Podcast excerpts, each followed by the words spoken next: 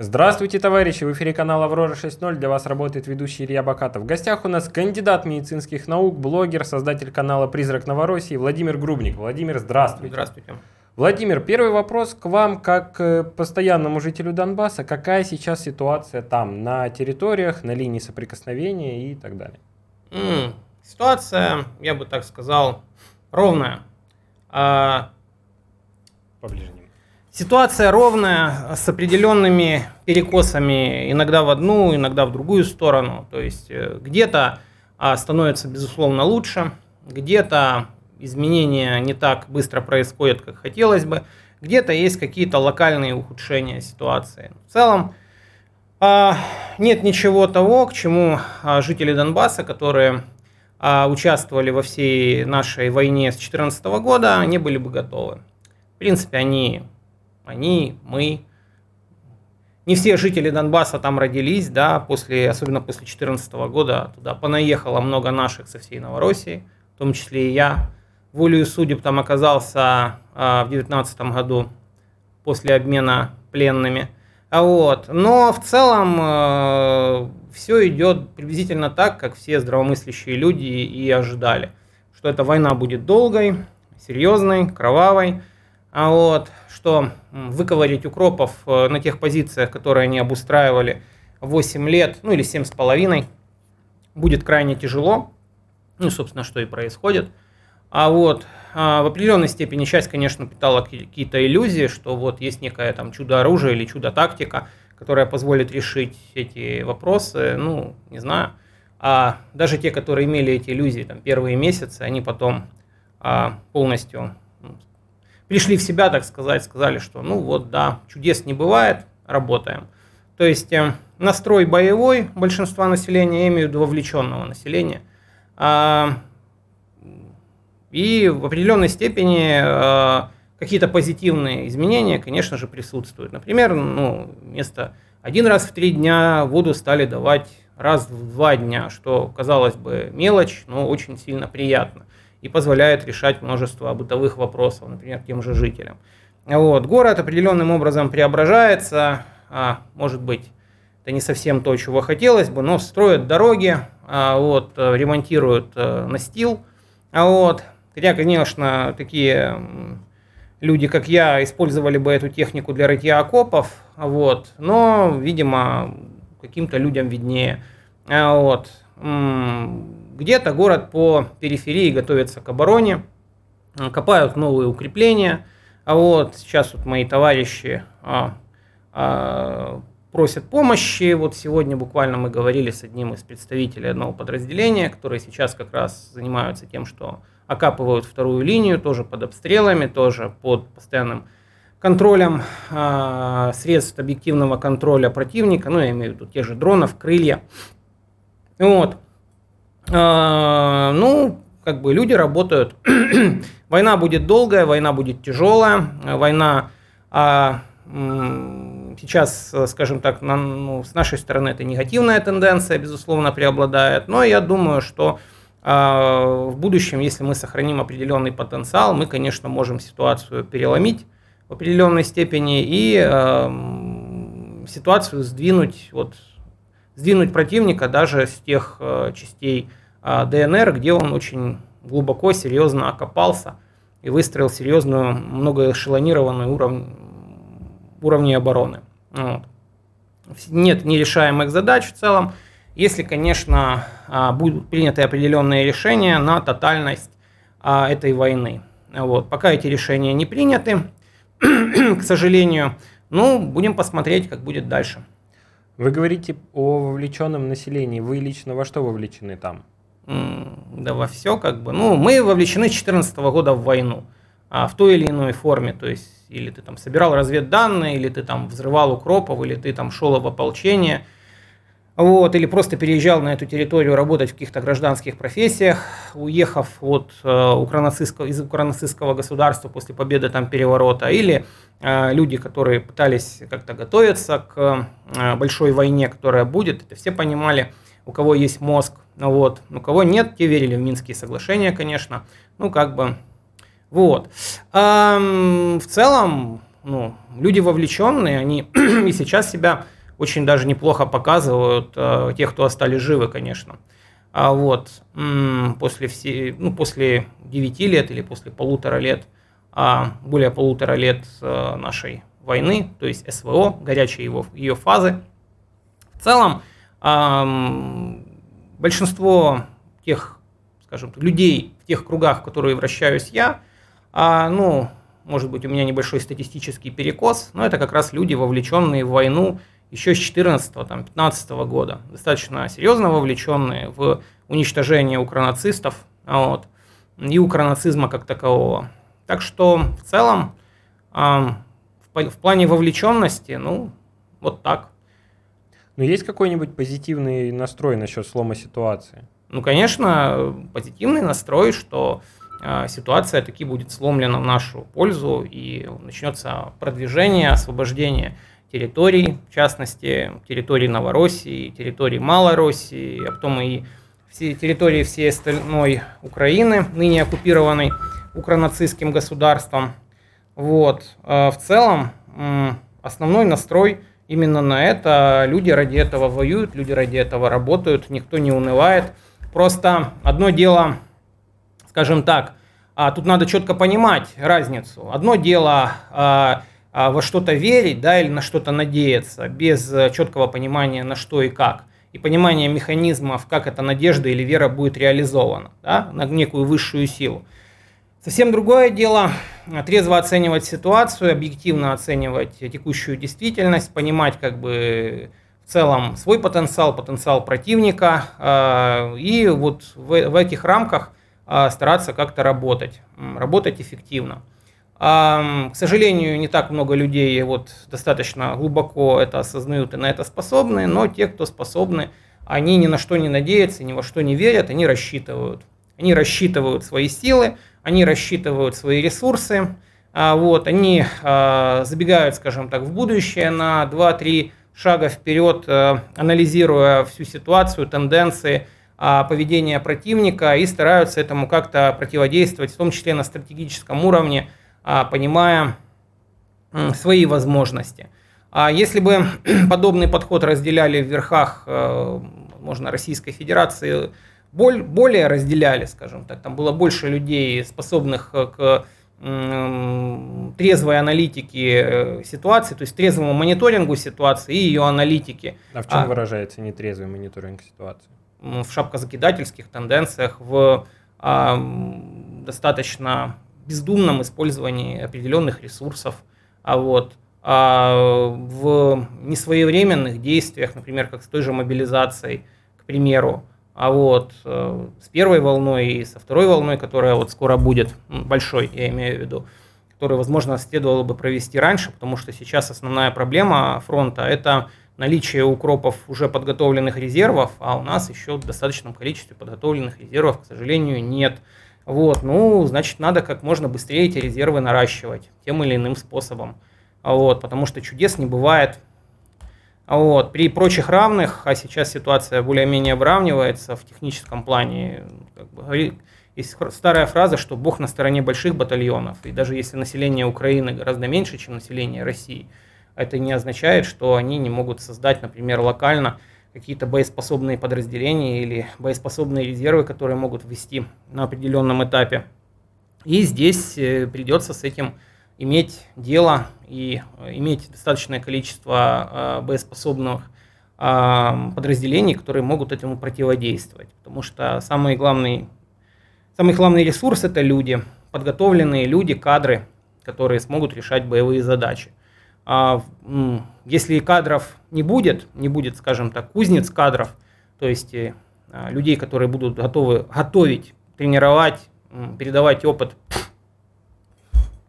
подразделениям, то ситуация может сложиться крайне печально, и нас могут в будущем ожидать очередные перегруппировки. Ну вот, собственно говоря, в прошлом раз мы где-то беседовали с вами в начале сентября, вот, и многие, в частности, Татьяна Николаевна, которая здесь сидела, не разделяли моих прогнозов а вот, относительно ситуации. А потом случилось то, что случилось, например, там на Изюмском направлении, а очередные перегруппировки. Позже случился Херсон и оставление Херсона – Вот, э, ну, для людей понимающих э, это было прогнозируемо еще, ну, по меньшей мере летом, ну а для тех, кто серьезно разбирался в ситуации, то и в конце весны 2022 года. Но, видимо, не все это понимали, к сожалению. А может и понимали, мне тяжело сказать. Я не вращаюсь в тех кругах, которые принимают решения. Мы имеем дело просто с результатом.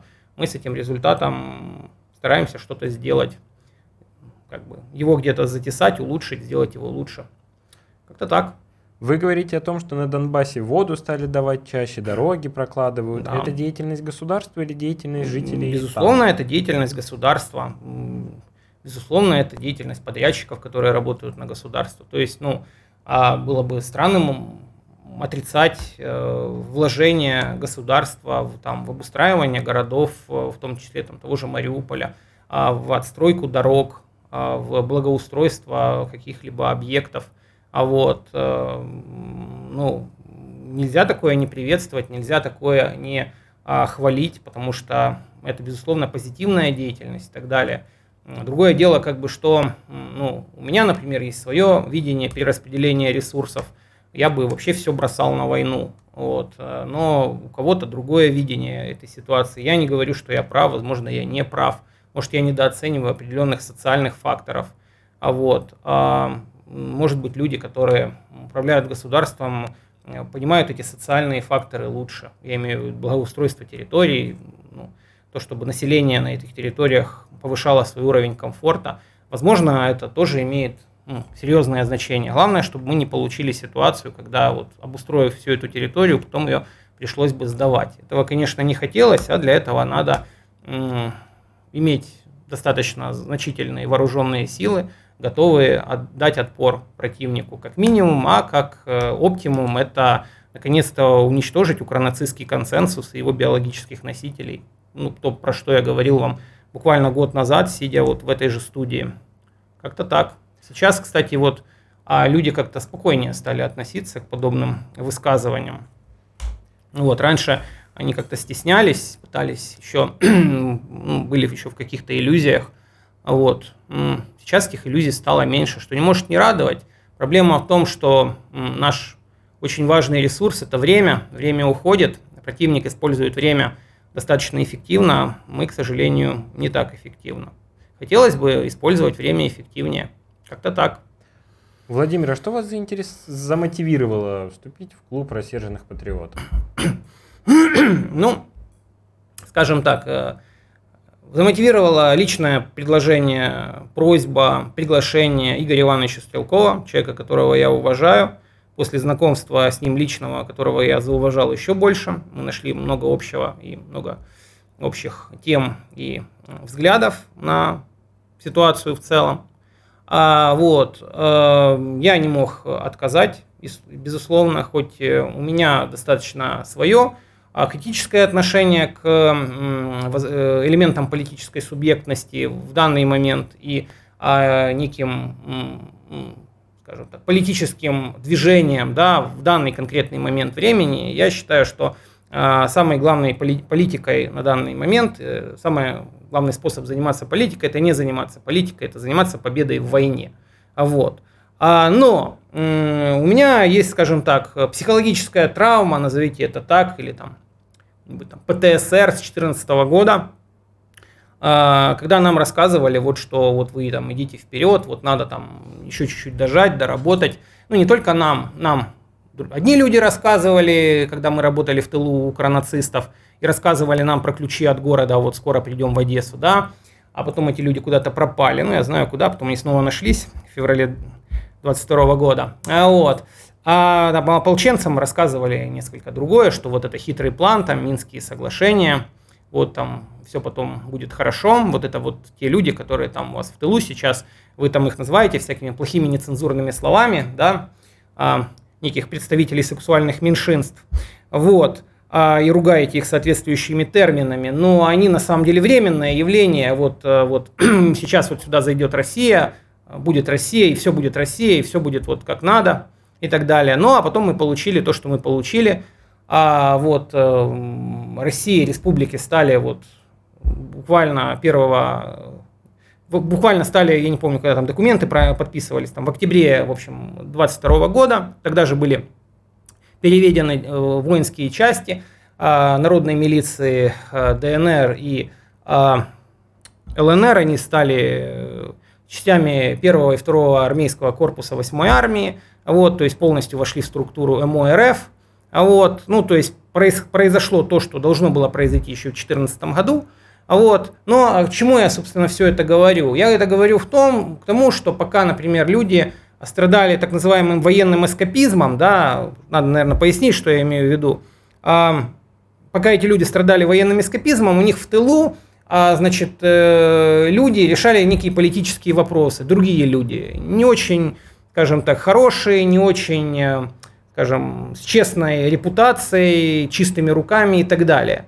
Вот. Э, и потом мы получили то, что мы получили. Что я называю военным эскапизмом? Военным эскапизмом я называю э, стремление определенное а части людей воспользоваться такой а, поговоркой, которую я очень не люблю, кстати. А, поговорка звучит так: делай, что должно, и будь, что будет. Да? Вот. Так вот, э, убежать на передовую или, например, полностью зарыться в работу, например, в подполье, каких-то подпольно-диверсионную э, или подпольно-разведывательную деятельность на благо а, людей, которым эта деятельность особо и не нужна была, как показалось по факту. Но в целом а, вот полностью как бы вот устраниться от всего, воевать с врагом, а то, что происходит у нас в тылу, нас это абсолютно не волнует. Вот, э, часть вот э, моих друзей, часть которых уже покойные ныне, они страдали вот таким вот военным эскапизмом, как я его называл, то есть escape, да, убежать на передовую, чтобы там воевать всерьез, все понятно, вот враг перед тобой, вот э, друзья твои, э, соратники, значит, рядом с тобой, и как бы все просто, все понятно. А что там в тылу, да какая разница, что там в тылу. А последующая жизнь показала, что разница таки есть, что там в тылу. Вот. На что нам указали Минские соглашения, на что нам указала то, та кадровая политика, которая велась потом в республиках и не только. А Курченко, которого, которому отдали на разграбление оставшиеся предприятия Донбасса, который доводил их там до того, что там шахтеры бастовали и работники предприятий на всех заводах, потому что им не выплачивали месяцами зарплату.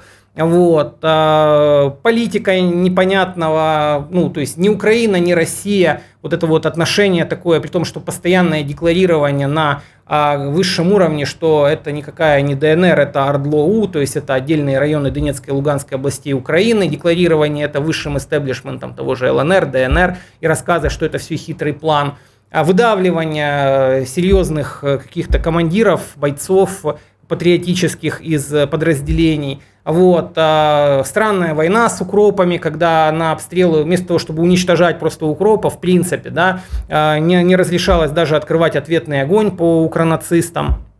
То есть вот такая вот э, странная ситуация, она была во многом, и в том числе из-за того, что люди э, в 2014-2015 году они выбрали вот такой вот путь военного эскапизма. То есть мы не занимаемся политикой, нам, мы машем на это полностью рукой, вот мы так сузили свои, значит, шоры, и мы занимаемся вот только войной. Все. А, здесь же Игорь Иванович, он тоже, понимая все эти моменты, посчитал, что а, условно, ну, как его видение всей ситуации заключалось в том, что вот есть некие противоборствующие группировки, а в в истеблишменте Российской Федерации а, некоторые, которые, некоторые, которые хотят полностью поражение России, ее оккупации, то есть им вообще плевать как бы, и они готовы ну, полностью лечь под НАТО, но пока как бы это могут там а, демонстрировать явно, могут демонстрировать неявно. Некоторые вообще не заморачиваются, явно демонстрируют. Есть часть истеблишмента, которая, в принципе, готова принять вообще все, что угодно, и вообще плевать. Вот. У них рыб, рыбьи глаза, им на все пофиг. Вот. Есть часть истеблишмента, которая все-таки все еще не хочет э, чтобы страна была под оккупацией. Вот, и готова этому как-то противодействовать. Кто-то в большей степени, кто-то в меньшей степени и так далее. А вот, и э, Игорь Иванович, как безусловный патриот России, а как человек, которого очень сильно душа болит за Россию, который, понимая вот все вот эти вот моменты, в том числе а, технические, а, вот от такого вот отношения, он а, предложил КРП для объединения людей, для определенной политической субъектности, чтобы в случае, если, скажем так, верх будет брать вот эта вот партия, ну, партия, башня, группа, тенденция, называйте это как хотите, части истеблишмента, которые хочет тем или иным способом выпихнуть страну на э, уровень договорников, а потом ее слить, чтобы этому как-то в политическом поле организованно противодействовать.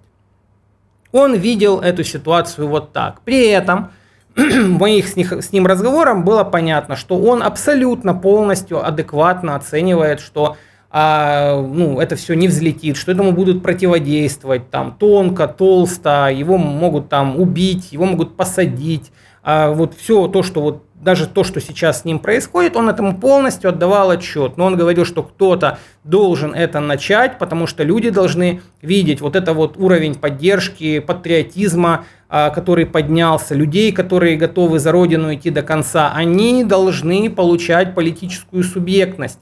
И э, он ли будет это все возглавлять, или кто-то другой, а его мало интересовало. Ему главное было, что вот эта вот политическая, именно политическая субъектность а, получила некая масса, вот эта вот неоформленная, безвекторная масса патриотического населения страны. Вот. А, многие из которых были его подписчиками, поклонниками, соратниками и так далее – а, безусловно, я не мог не поддержать его в этом начинании, потому что хоть я и достаточно критически отношусь к вот этому всему, я не могу не отдавать э, отчета в том, что если действительно таковое случится, вот как с Минскими соглашениями, да, только в масштабе всей России, а как этому можно будет противодействовать населению? Как можно будет населению вообще высказать свою политическую волю? А как можно будет населению сказать этому жесткое «нет»? или хотя бы выйти на определенную дискуссию с частью истеблишмента, если таковые решения о сливе страны, а которая, естественно, будет названа победой, конечно же, да, это будет просто победа, ну, как и с Минскими соглашениями, вот, чем, которые известно и понятно, чем закончились.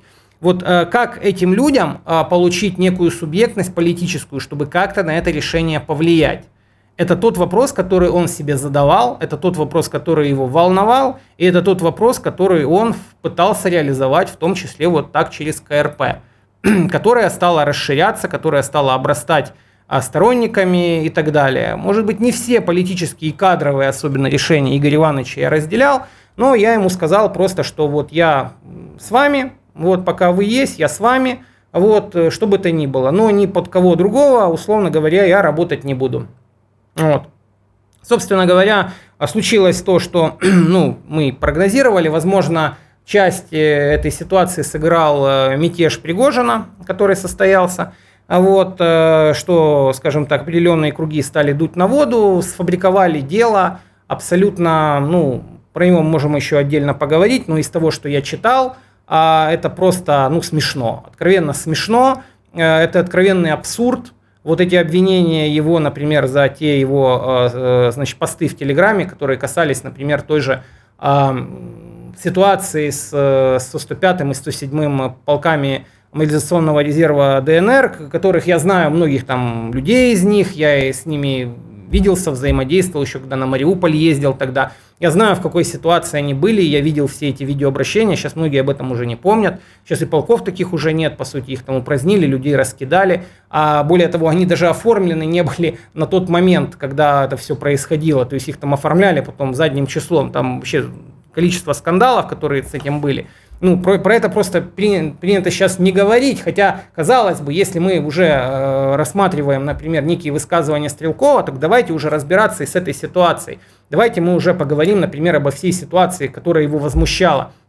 Может быть, действительно он позволил себе лишнего, может, действительно его а, значит, слова а, были некими экстремистскими призывами. Я же тоже не исключаю, как бы, ну, судебные органы должны, например, разобраться с этим. Ну, давайте же и с фабулой э, немножечко поговорим. А что там было, например? Чем он так возмущался? А что там было? Какая ситуация на самом деле была? Нам после этого, например, начали, стать, начали писать люди, которые вообще никаких Э, значит, этих компенсаций не получали. И э, там, ну, родственник человека, например, который служил в том же 105-м полку и получил ранение, компенсаций никаких не получил. Когда он обратился там э, в суд ДНР, его, ну, как бы проигнорировали. Когда он обратился в суд РФ, значит, ему вот на полном серьезе ответили, что а до там, октября месяца, значит, ДНР не является территорией Российской Федерации, значит, там все, что там происходило, оно не входит, не подпадает под юрисдикцию суда э, Российской Федерации. Но, в принципе, я считаю, что это такой очень серьезный прецедент, э,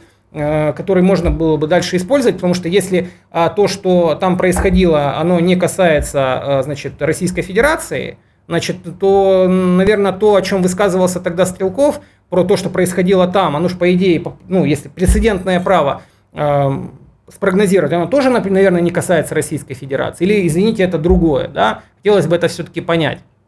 Так вот, э, Игорь Иванович, он прекрасно понимал э, все вот эти вот моменты, он хотел стать, скажем так, маяком определенной э, политической субъектности вот этого большого э, количества патриотов, назовем это их даже рассерженных патриотов, а может быть некоторые недоумевающих до сих пор патриотов, потому что люди все-таки на что-то надеются, они считают, что вот, ну, должно же все-таки как-то истеблишмент должен прийти там, к здравому смыслу и как-то реорганизовывать или реформировать определенные моменты, чтобы они были достаточно эффективно использованы, но этого не происходит, уже прошло более полутора лет, а, от всего этого вообще еще, по сути, сколько уже у нас, 9,5 лет.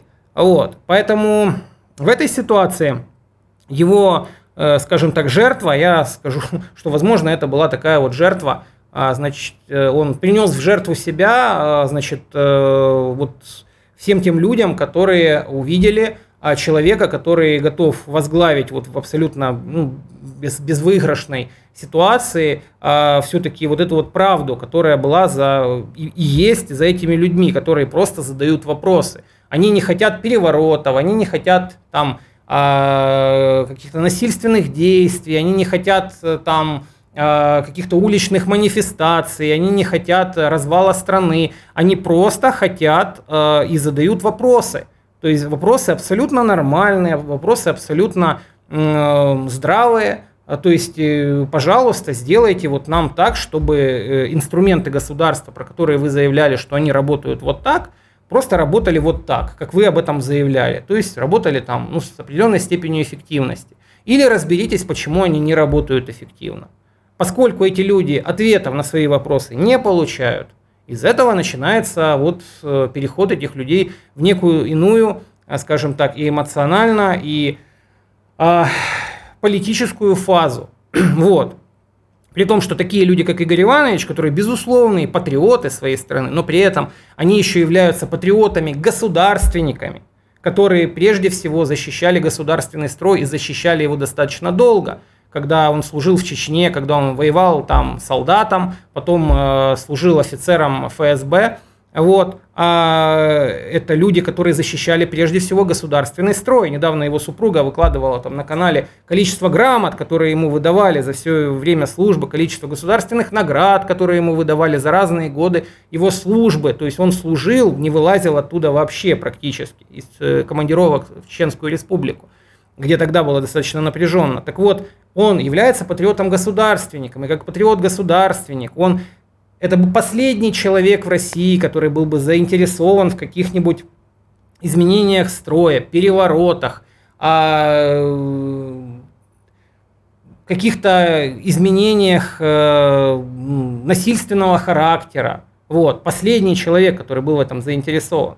Вот, но при этом как бы его же самого обвиняют в экстремизме, абсолютно надуманным, а, значит, э, претензиям. При этом, как бы, вот, буквально за не, некоторое время до этого случился мятеж Пригожина, где там сбивали российские самолеты. Вот, э, непонятно, как у этих людей, которые вообще не имеют непонятный правовой статус, оказались там комплексы ЗРК вот, э, значит, оружие, которые пошли маршем на Москву. Что это было, до сих пор внятного ответа от властей не последовало. Так вот, Игорь Иванович, он выступил э, вот таким ярым, активным сторонником этого действа. Вот.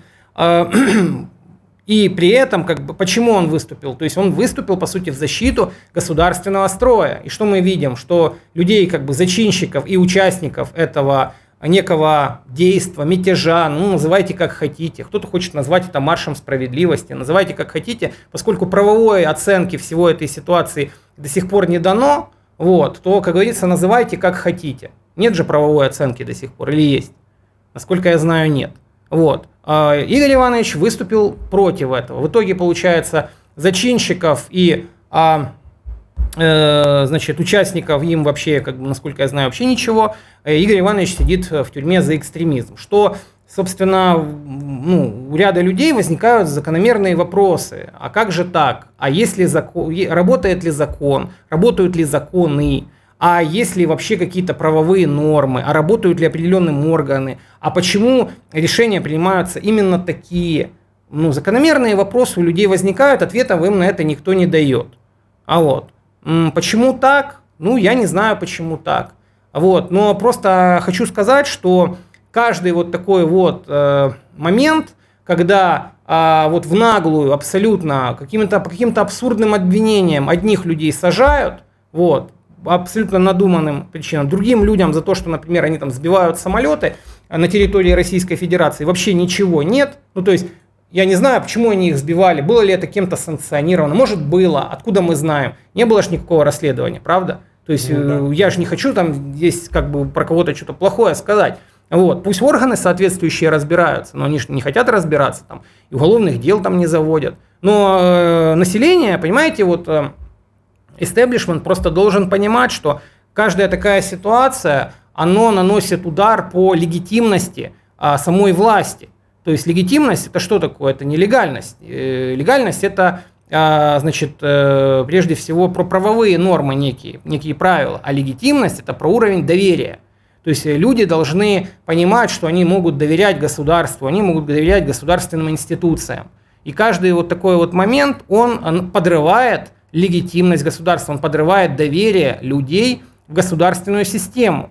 А чем это может потом обернуться, чем это может закончиться? Неужели чиновники, которые все это устраивают на голубом глазу, абсолютно наплевательски к нормам закона, права, они не понимают последствия своих действий для государства же самого, для самих себя, как а, людей, которые там носят мундиры этих институций этого государства, а, носят мантии да, судейские. Неужели они не понимают, что они а, тем самым наносят урон и себе, а, своей репутации, репутации тех структур, в которых они служат? И ну, они должны понимать, что один раз, второй раз, третий раз такое может пройти, но потом это может сложиться в определенный снежный ком и ситуацию, которую уже будет не остановить. И вот этого не хотелось бы. Вот, потому что если люди перестанут воспринимать государство как некий регулирующий организм, вот, э, последствия этого могут быть самые-самые плачевные и печальные. Последствия эти ну, уже никак невозможно будет остановить. И здесь не речь о каких-то радикалах, которые к чему-то призывают, заметьте. Никакие радикалы не заставляли, например, а, значит, э, тех, кто выдвигал обвинения тому же Стрелкову, а выдвигать их вот на таких абсолютно абсурдных обвинениях. То есть, я не знаю, там читали ли вы или нет значит, эти э, э, дополнения к э, обвинению его, но оно ну, просто, ну не знаю, как бы вот. Можете почитать, дать этому как бы свою оценку. Спасибо. А, Владимир, перескочим немного на другую личность. Личность э, Евгения Пригожина, который вот совершенно недавно у нас вроде как погиб. Вот как вы лично отнеслись к маршу справедливости Пригожина и к его смерти? Верите ли вы вообще, что Пригожин погиб? Я ничего не знаю об этом. С Пригожиным я лично не знаком. Вот. Ну вот марш справедливости. Вот вы как отнеслись к этой акции? Мне тяжело сказать, как к ней отнестись. То есть для того, чтобы знать, как к ней отнестись правильно, надо понять, э, какие причины побудили людей э, на подобное действие. То есть, если оно было просто спровоцировано неким желанием Пригожина и командиров Вагнера просто взять вот так вот и пойти на Москву, то это одно отношение. Если, например, они были поставлены в некие условия, когда их, например, должны были зачистить, да, в том числе и физически, ну, возможно, я предполагаю, я не знаю об этом, да, может быть, там ну, предположим, да, просто гипотетически там сложилась ситуация, когда вот там приходят к ним, например, какие-нибудь офицеры каких-нибудь подразделений и говорят, гипотетически, соответственно, что вот мы тут стоим, вот у нас там приказы, в том числе там вас, например, убрать. Ну, а те гипотетически тоже отвечают, что как бы, ну, спасибо вам, мужики, да, и доносят до своего руководства. И руководство решает, как бы, а как же поступать в этой ситуации? Гипотетически, да, то есть мы же гипотетически просто Да, мы все да. гипотетически. И, э, ну, возможно, гипотетически это получается гипотетический цун- цуцванг. Вот, как поступить в этой ситуации. То есть просто, ну, склонить голову и ждать, когда с тобой что-то произойдет, опять же, гипотетически. Или, например, гипотетически взять и принять некое иное решение. Вот. Когда тебе те люди, которым ты там о чем-то говорил, они тебя пропустят даже, чтобы ты туда ушел куда-нибудь. Вот. Или, например, закроют глаза на то, что гипотетически, например, ты можешь к этому месяц готовиться. Опять же, гипотетически. Вот. И хотелось бы вот в этой ситуации понять, вот как к этому можно относиться. Безотносительно, например, там, тому, того, что кому-то что-то может нравиться или не нравиться. Вот как в этой ситуации поступать, например. Вот. Когда вот одна сторона нарушает закон, а, не давая нарушить закон другой стороне, которая уже готова его нарушить, да, это гипотетически хорошо или гипотетически плохо? Это гипотетически законно или гипотетически незаконно? Вот. Это преступление гипотетически или это право на самооборону, опять же гипотетически. Вот. Это профилактические действия некие или некий мятеж, опять же. То есть это такие моменты, опять же, мы же просто гипотетически рассуждаем, как оно там было, мы же не знаем. Мы же совсем ничего не знаем. Да, мы Вот. абсолютно ничего И здесь поскольку не государство, насколько я понимаю, не реагирует на это каким-то правовым, да, там, образом, да, то, ну, я не знаю, как бы мы можем рассуждать только гипотетически здесь. Опять же. Вот и все. Владимир, у нас времени не так много осталось. Можете рассказать про свой проект «Народная сеть»? Ну, я могу рассказать про несколько проектов, которыми мы занимаемся. То есть народная сеть это один из проектов, возможно, он такой самый большой, самый на слуху. Хотя я не считал никогда его основным приоритетным, потому что у нас есть другие приоритетные проекты. Это вся- самый главный, с нашей точки зрения, самый главный проект это все же цифровизация связи. Вот, то есть э, настраивание в подразделениях э, достаточно устойчивой закрытой связи, а теми методами, теми возможностями, которые у нас есть. Вот, я считаю, что этот момент наиболее приоритетен сейчас в рамках, потому что связь это управление, а без нормального управления у нас никогда не будет нормального пр- нормальной ситуации с войсками, нормального командования, потому что командование это тоже управление. Вот. Ам, ну, по сути, сейчас мы поднялись, э, скажем так, на несколько новый уровень, я считаю. А в определенной степени в Донецке, там же и не только там, мы, у нас налажено производство там, антенного хозяйства, а, налажена мастерская по ремонту радиооборудования, а, вот, которым мы регулярно занимаемся. Сейчас, возможно, вот, э, сотрудничая с определенными учебными заведениями военными, высшими военными заведениями в э, Российской Федерации, мы, может быть, даже э, откроем курсы, ну или сделаем что-то вроде курсов для э, военнослужащих по использованию средств связи.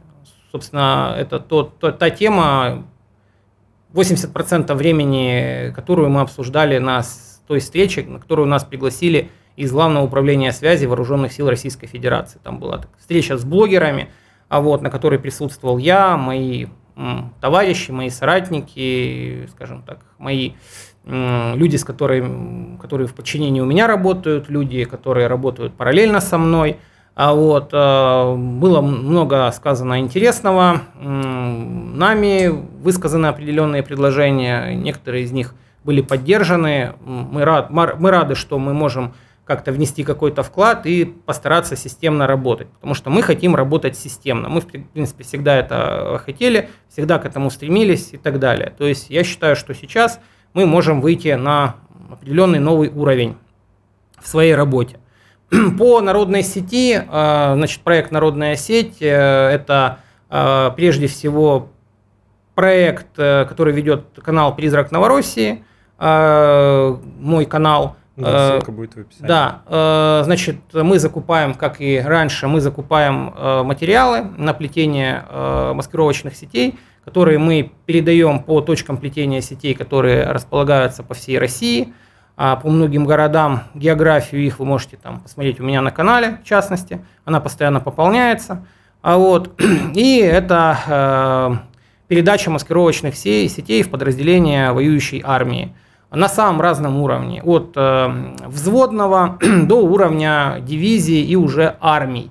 Вот, то есть в зависимости от того, на каком уровне мы общаемся и какие потребности мы стараемся закрывать. Вот. Проект тоже расширяется, расширяется, к сожалению, не так быстро, как хотелось бы. А этому есть, э, скажем так, эм, как финансовые ограничения, потому что это всего лишь деньги с моего канала. А вот, э, но самое главное ограничение даже не это. Возможно, мы бы могли расширить проект еще больше. Самое главное ограничение – это, к сожалению, э, количество материалов, скажем, из которых плетутся маскировочные сети, которые просто не производятся в достаточном количестве, чтобы мы могли их всех освоить. Вот.